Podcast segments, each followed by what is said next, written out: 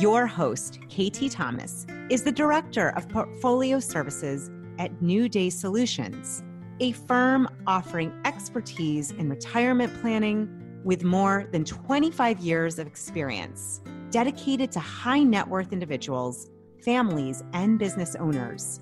We work with you to have a coordinated approach for your comprehensive investment goals, providing concierge service for all generations from a team who can see things from your side of the table.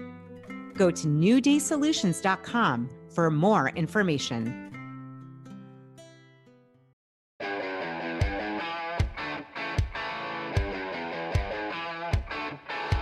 Working with your investments, retirement, insurance, estate, or tax planning, or just dealing with everyday expenses, your money matters. Let KT Thomas help you make the most of it. This is KT's Money Matters. Hey there, and welcome back. This is KT Thomas at KT's Money Matters. Coming to you weekly, bringing things like your quick ideas and tips about how to use money, grow money, have yourself better represented professionally or financially, and how you might, just make the most of all the things that you do.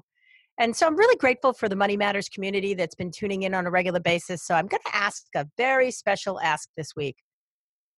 I am really looking for people to take a few minutes on iTunes, or now newly available on Spotify or wherever your podcasts are, and take a minute and rank our show. If you like what you're hearing and you want to hear more of what you're hearing, please take a minute to rank our show and recommend it, hopefully, so that others will maybe take a look at us and see whether or not they might be interested too. So if you've already done that, I thank you very much. If you have questions, you can ask questions and comments right on our hot link, and we will get those emails directly, and we appreciate those too. We'll be happy to maybe answer some of those questions on the airs in future podcasts. So with that all said, my shameless plug, let's get on to the show. So today I have Meg Myers Morgan, and her thought is that everything is negotiable. Needless to say, you got to know I love a woman like this. She's written a couple of books, has a PhD, teaches, also does executive coaching and leadership and speaking. And, she does kind of all of those pieces that you guys know that I love that, right? So the idea about people that are willing to put themselves forward, kind of, as I always say, they're out there on the ledge doing backflips and jumping jacks and taking the big risks. So I've asked Meg to come and spend some time with us and talk a little bit about her latest book, Everything is Negotiable. And then, of course, any other good ideas that come up. Meg, thanks so much for joining us today. Thank you for having me, KT. So, one of the things I was reading in your bio is that, and I believe the same thing, that life is a series of negotiations. And so I'd love to have your thoughts about it, because I think that this is a really important piece to kind of kick off what we're going to talk about today. Yeah. So sort of as the title suggests, I think that when people think about negotiations, they're really thinking about, negotiating for a salary or perhaps a better deal on a house or a car. So essentially, we relate negotiations specifically to money. But I don't think that negotiations are tied to money. I think they're tied to value. And really, when you're negotiating, you're just leveraging your worth to get more of what you value. And so this book, and sort of my argument, is there's many opportunities where we can better assert our worth and get more of what we value. And so you think about it a little bit differently. There's a ton of, kind of tough love, self-help books out there where, they do 50 push-ups and run around the block 15 times and practice your elevator pitch. But when you talk about this, you're not talking about it from that perspective. Can you talk a little bit more about, how you think about this? Yeah. So a lot of my tone of voice and my mode comes from, I've worked with hundreds now of graduate students, and higher ed is geared toward there's more women in the classroom. So I'm often working predominantly with women. That's kind of where my area of expertise is. And I don't find that for me and the women I've worked with, I don't find that tough love to truly be that helpful. I think that especially when you're talking about negotiating against yourself, or there's just a lot of personal concern. A lot of women, for example, don't want to negotiate because they're worried of how they'll be perceived. And so tough loving someone through that concern never really worked for me as much as just understanding that and getting people past that feeling. And so my talks and my work with students and clients and my book is just very much, I wouldn't say it's soft. I'd say it's funny and helpful, like a friend that you're having a glass of wine with. Love that. You know, I thought about that when I wrote my own book too, the idea about, you know, sitting on the couch and, you know, talking it over with somebody who really knew you and understood you and then knew everything. Of course, my book's about money, but everything there was to know about money. Yeah. But your book is very much the same way. The idea of, you know, this consultative learning, empathetic process rather than, you know, suck it up and go get it done, because most women actually really don't respond very well to that. Correct. Yep. So you're also a mother. Mm-hmm. Two children? Two children. One is 7, one is 4, 2 girls.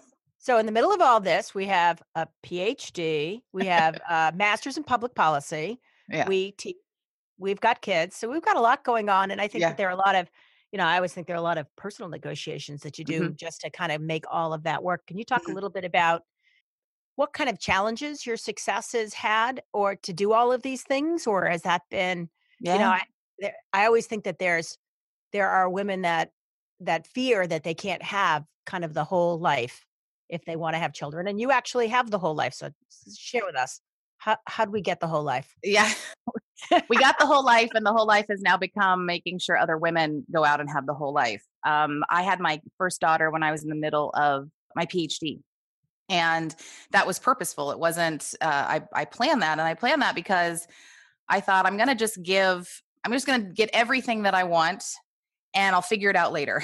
And that's kind of been the MO that I've seen. I'll have a ton of women will come and want to do the graduate program that I run. And I will tell you, most of them will say, hey, I want to do this program, but I really also want to have kids. So I've got to figure out how to do both. And they sort of hem-haw and wait for the thing that isn't there yet, right? The kid that isn't there yet versus the degree they know they want to do. And so I'm often just encouraging women and men alike to plan for what you know that you have in front of you, and you're going to make room for it later. And that doesn't mean that it isn't challenging. I have a very good partner, but I also demand to have a good partner. And I think sometimes that's sort of the pushback I get is, well, you have a good partner. And so I think it's really negotiating that again. Negotiate a good partnership, negotiate all the things that you want, ask for those things, and understand that you'll sort of work it out. I had this great example of a woman who came to me and said that she was thinking about doing the program that I run or maybe doing an online program. And I asked her why she wanted to do the online program. She said, well, I'm thinking about having kids and that seems like it'd be more flexible. And so we sort of make up this story about how it's going to go. Right. She wasn't even pregnant. She wasn't even pregnant.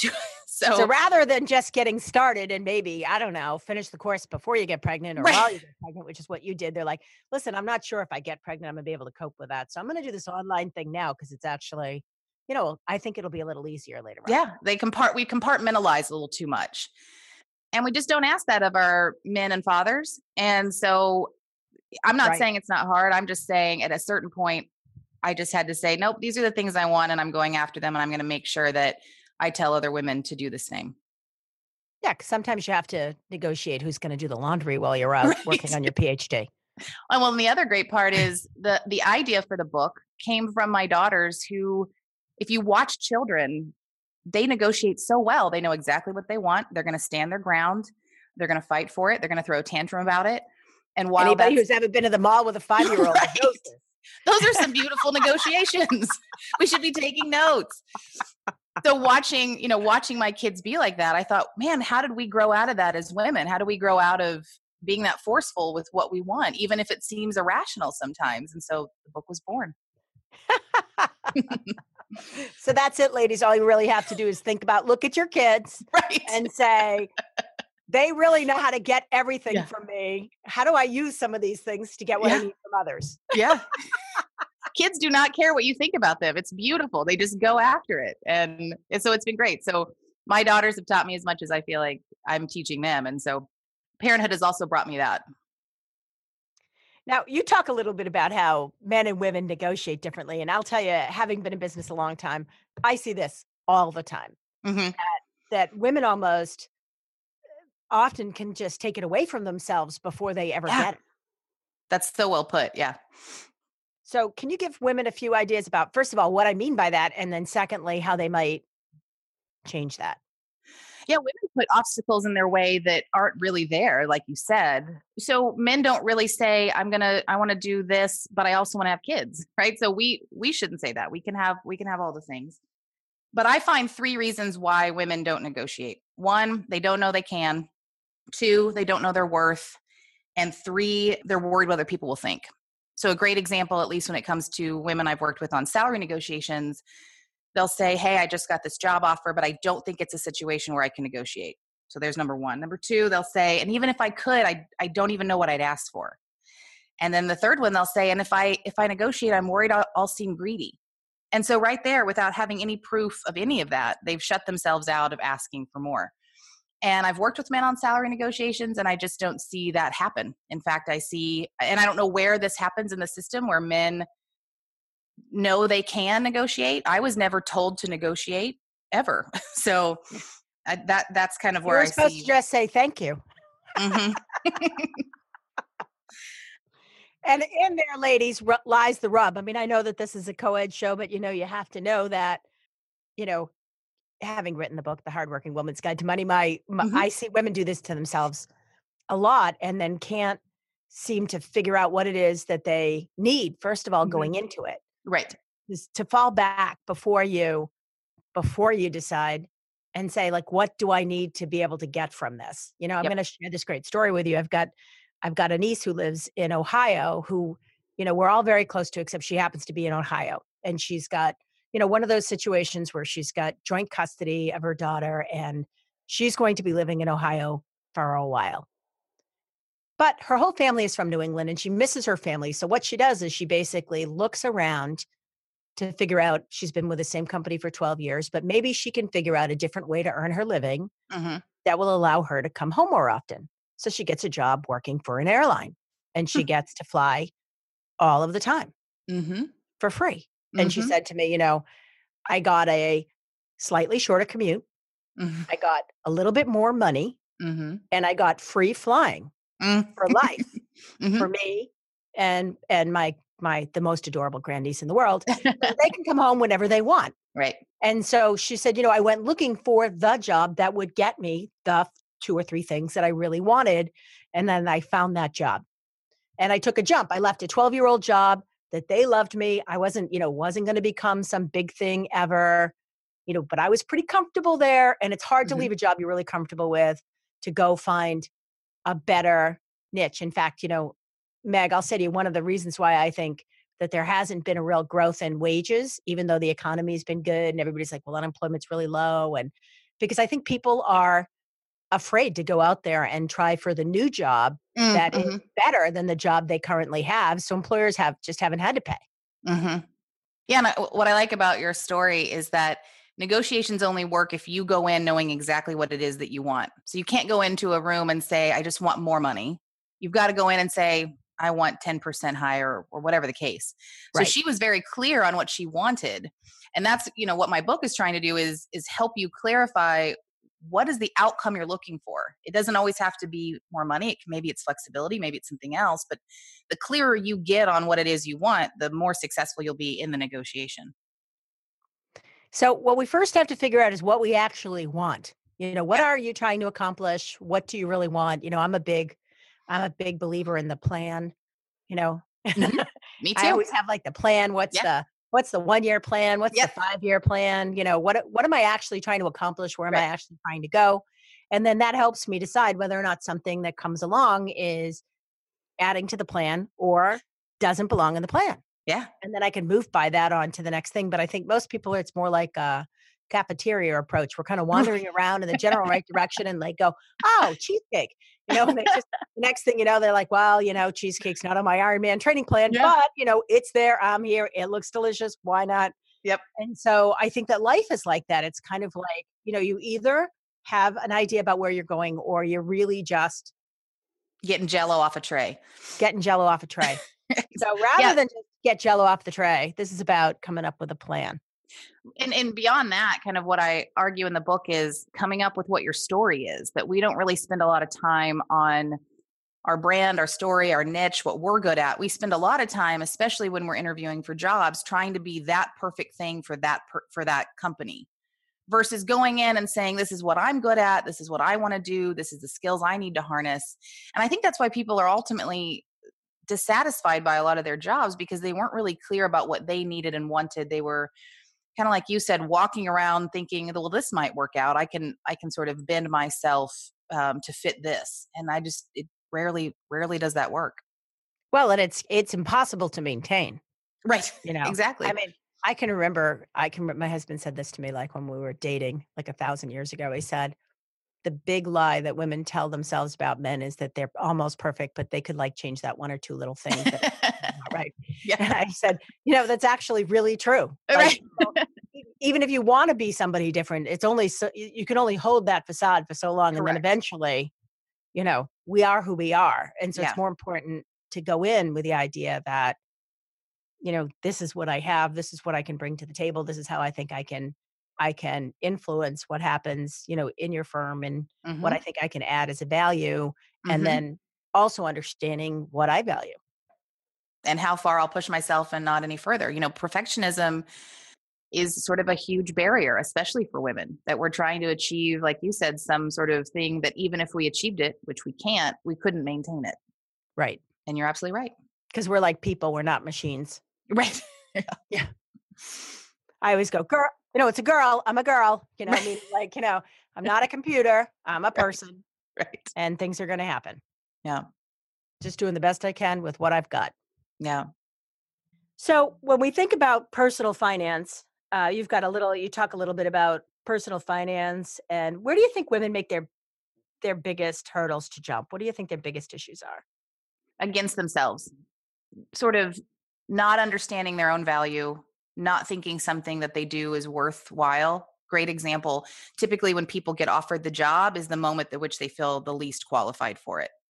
So they want the job, they get the offer, and then they all of a sudden say, well, I've actually not done this line of work before. I'm not going to negotiate because, I've been in this other line of work, or I'm just out of college, or whatever the case. It's like the moment we get something, when I got the book deal was the first time I was like, oh, I can't write.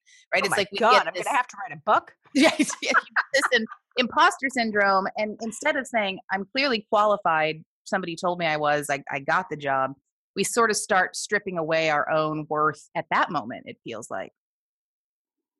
Wow. So we're in our own way right from the very beginning. Yes. Okay. Now, having said that, there is definitely systematic issues and obstacles in our way. And I point these out in the book, and I make it very clear that it's not women's fault or whoever's fault for not negotiating. I'm just saying at the point where we can take responsibility and stand up and say, this is what I'm worth and this is what I want, and I won't settle for less, like a 3-year-old in the mall. If we're that tantrum throwing in a professional way, we can get more. Right. The other part of it is sometimes we don't really even ask, do we? Right, exactly. So, I mean, you don't necessarily have to go down and do what we lovingly call like baby rigor mortis in the mall, but you do have to ask. Correct. Yeah. And what's great about this is the asking is the value. So I've never seen an instance where somebody's counteroffered and they took the job off the table. And if they did rescind the job offer, who would want to work there? So I had this student who I was working with, and we were trying to negotiate her salary, and the company just wouldn't budge. They wouldn't give her any more. And she finally decided she would go ahead and take it. Now, she didn't want to counter. She didn't want to negotiate. But the art of asking made her realize her own worth, and she was so deeply unhappy to start working there because she knew the company just wouldn't work with her. And so she left after like 6 months. So she didn't get what she wanted in the moment, but it raised her own belief in herself, and it helped her see that company wasn't going to be a great fit because they just weren't willing to move at all. And then what kind of employer would that be? Yeah, they just wanted somebody to say thank you. Correct. Yeah. And I think a lot of employers are like that. I mean, and at the same time, I know that men get more all the time. It's not just because they're men. It's because they ask. Yeah, my great story is my first job out of college. I was 21. And they showed me the salary, and it was, you know, I'd been living on ramen. So it was like the most money I've ever seen, but it was abysmal. And so I took it. And 3 months later, they hired in somebody at my same level, a man. And after that, the president brought me into her office and said, "Hey, I just want to let you know, we hired in Dave at $5,000 a year more than we hired in you. And it's not that we offered him more, it's that he asked for more." And so what she did in that moment was say, "I'm going to raise your salary to meet his, so long as you promise to never let that happen again." And that story has shaped me in a lot of ways, but mostly the idea of when there are people on the inside with power and influence, to sort of pass that ladder back down and help everyone else. Because often, especially women, don't know. I just didn't know I could ask for more. I had to have someone tell me. So we really do need to be good mentors and to find good mentors that can be helpful. So ladies, there's a little call to action out there, you know, to, first of all, to ask for what you're worth, but also to make sure that you take the time to maybe help somebody else along the line, you know, if you can, because let's face it, sometimes we can always use a little help. Yeah. If people want to buy your book or learn more about, you know, this topic from you, how would they reach out to you? MegMyersMorgan.com. And the book is now available for pre-order on Amazon. It comes out December 4th. And that is Everything is Negotiable. Yes. And it is. 5 tactics to get what you want in life, love, and work. Pre-orders are loved by all authors. So if you're interested in this book, feel free to go in and do a pre-order and do a hardworking woman a favor. Yes. Meg, thanks so much for joining us today. Thank you, Katie. The time with you. Take care. Have a great day. And to my Money Matters listeners, don't worry. I'll make the next one for everybody. Thanks again. Thanks for listening to KT's Money Matters with KT Thomas. For more information, past episodes, and show notes, go to www.ktsmoneymatterspodcast.com. Make sure you subscribe and recommend it at iTunes, Overcast, Google Play, or wherever you get your podcasts. This podcast is a part of the C-Suite Radio Network. For more top business podcasts, visit c-suiteradio.com.